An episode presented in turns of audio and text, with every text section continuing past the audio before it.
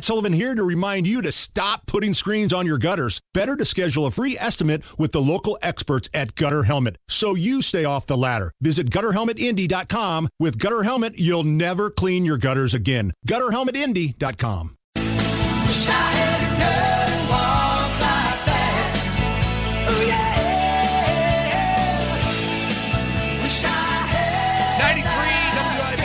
it's the Kendall and Casey show. I'm Rob. Casey's here. And Casey, we have such a special guest joining Yeah. us today. Indy rock legend, the great Henry Lee Summer, joins us now on the drivehubler.com hotline. And, you know, Henry Lee, I'm so curious. 35 years ago, Wish I Had a Girl, it takes the nation by storm. Did you think, hey, 35 years later, people are still going to be loving this song? I didn't think I'd live for 35 years. How you guys doing? All right? Yeah, we're doing we're doing great. You know, I, I'm always curious, like great songwriters, great artists. Can you tell us about that song? That's kind of your signature staple song. What went into writing that song, and when you're putting it together, did you think, man, this is going to be a big hit? I wrote it down in uh, uh, Louisville, Kentucky. We were playing at this club out right on the river, and uh, Rick Bennett, my guitar player, we were walking to the club to practice, and they had all these uh, stripper clubs where you, you go and pay them whatever, and they they dance for you in these cages or whatever. but we, there was a couple of those girls walking out in front of us, and they were doing that that dance that the that strippers know how to do that that walk. You know, I don't. I don't know what you're talking about. Can you explain you more? Know, you know, where everything's going this and that and that and this and up and down and all around. I ain't, I ain't trying to be vulgar, vulgar or nothing, but you know, we- they, they, they know how to do that stuff. Well, me with my big mouth, I went woo, and, she said, "Wish I could have walked like that." Turned around, flipped me a bird. But, uh, uh, we both agreed, man, that sounds like a good title for a song. So no, I promise. Um, now I sound like Joe Biden. I promise. No, no fooling.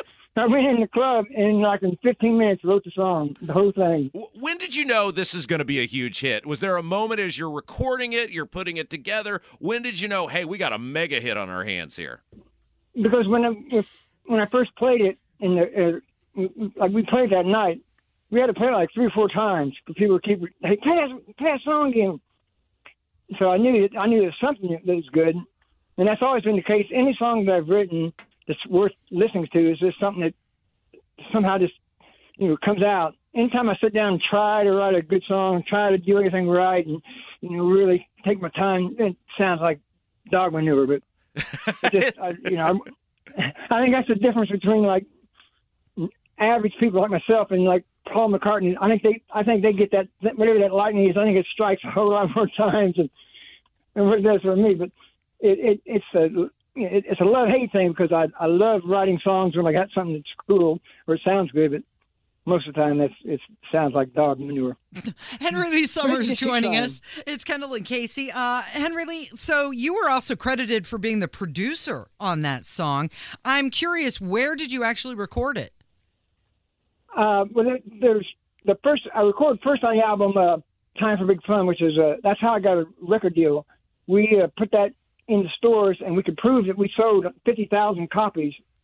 For and for a local band to do that, that was Yeah. at the time that was a that was a big deal. That's how we got a deal because they could we could we could prove that we truly sold that many records. And so, uh, um, what did you ask me?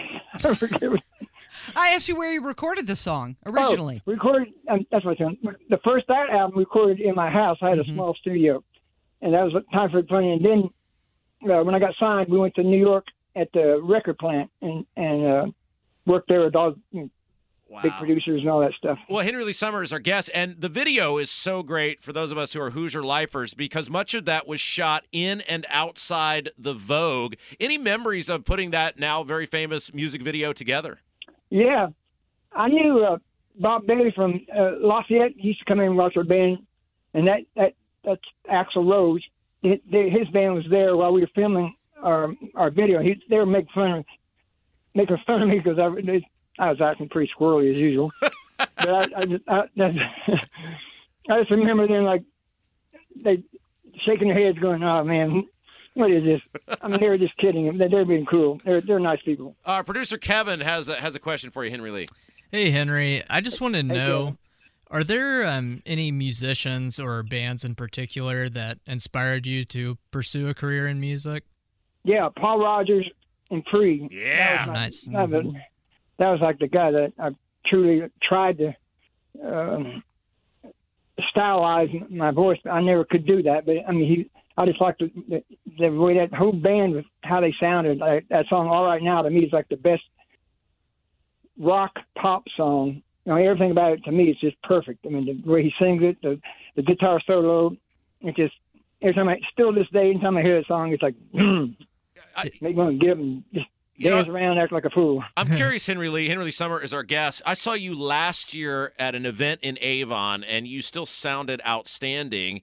And you know, you're thank you very much. well, you're rolling right out there with the hits. Wish I had a girl, and, and, you know, hands on the radio, and just all of you know, hey baby, and just all the stuff that made you famous. Do you ever get bored playing those songs, or are they so special to you that you just say, man, I just No. still love to play them?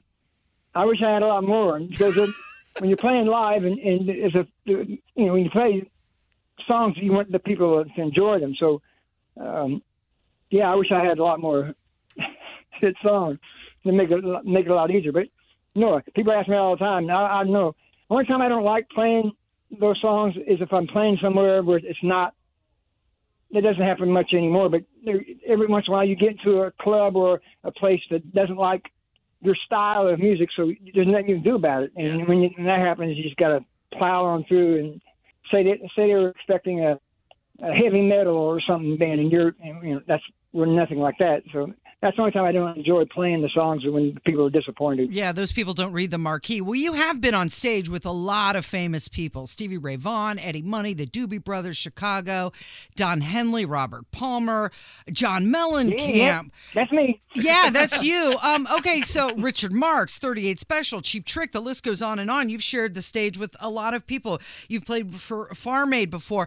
Um, so I'm going to ask you do you have any drama or dirt or tea you want to spill about any of these artists that you have toured with that most people don't I, I know? have I have a whole lot of stuff I could tell you, but I probably wouldn't.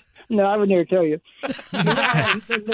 He put it in the vault. I know all kinds of stuff, but I'll, t- I'll tell you. I'll tell you stuff I can tell you. Unbelievably, I mean, uh, yeah, I mean, I was I was on tour with them. I wouldn't just play with them. I mean, we we we go out for like two or three months with each group, and I was on tour constantly for you know at least at least a decade, and it, and the the hardest partying band is not who you think it'd be because It's I not Guns I- N' Roses? huh? Is it Guns N' Roses? No, Chicago. Oh, yeah.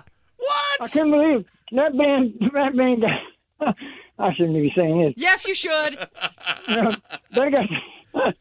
I mean, we played Mardi Gras. I mean, we played in uh, uh, Louisiana and Baton Rouge, and I mean the tour manager guy at, in the morning. They had they run up down, down the streets looking for him because they and they'd be laying down in the, in the alleys or something.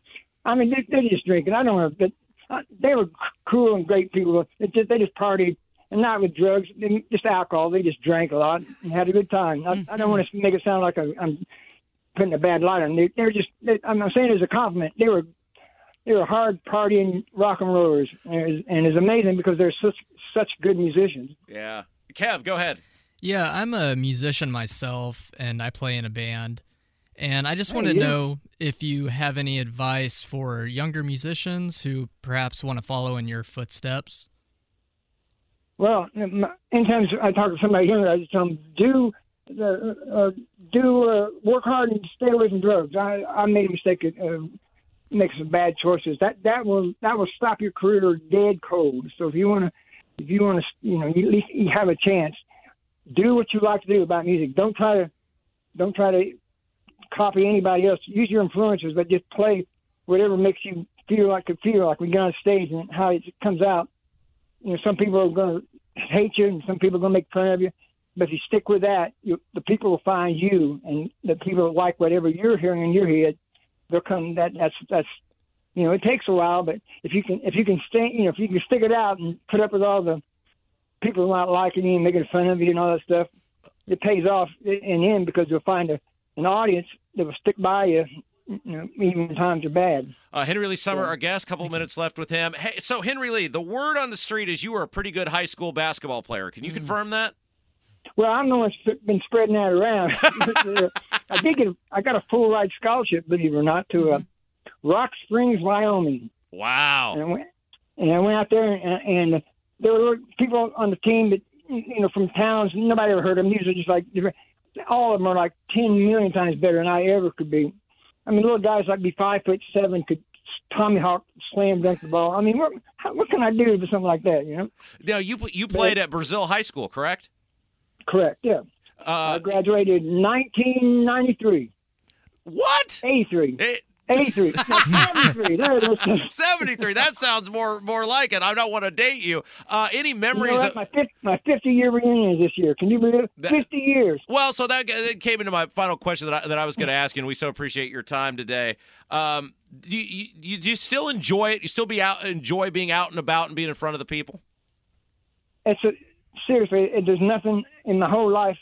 That, I mean, uh, besides the love of family and, and all that stuff, you know, the, the, the, the obvious stuff. But anything else, there's not. it? I'm completely a, like a one trick pony. Music, I love it. I mean, just yeah. There's. I mean, I wait. I would play for this. I would play for free. If they didn't pay me, I'd still play. Don't say that too loud. Yeah, because sometimes it happens. But, you know, I love, I love it, and uh, as I get older, the more I appreciate just being able to still do it.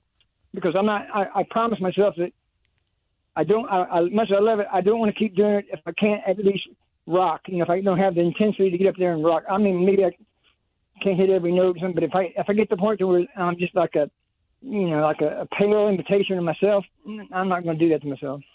The great Henry Lee But I'm Summer. still rocking right now, though. I still got it. Yeah, you sure do, man. Like I said, I saw you last year. You guys were awesome, and man, we just really appreciate you, the great Henry Lee Summer, spending a few uh, few minutes with us today here on the Kendall and Casey Show. You're the best. Thank you, my friend. Thank you very much. That was the great Henry Lee Summer. And you know, before the interview, Casey, Henry Lee told this blew blew me away. He listens to our show. I know, I know. You know what, Henry Lee? We would love a custom Kendall and Casey jingle. Oh my, that, that would be, a that'd be, that'd be so song, great. maybe something specific to WIBC, a bumper song, bumper music. We'll we'll play it How, nonstop. wh- and we say this all the time about our show. The amount of people who listen, and how wild is that to know Henry Lee Summer, who I've listened to his music Mm-hmm. 10,000 times, he's just rolling around central Indiana and Kendall and Casey's on his radio. He's he's playing us and we're playing him. It's very symbiotic.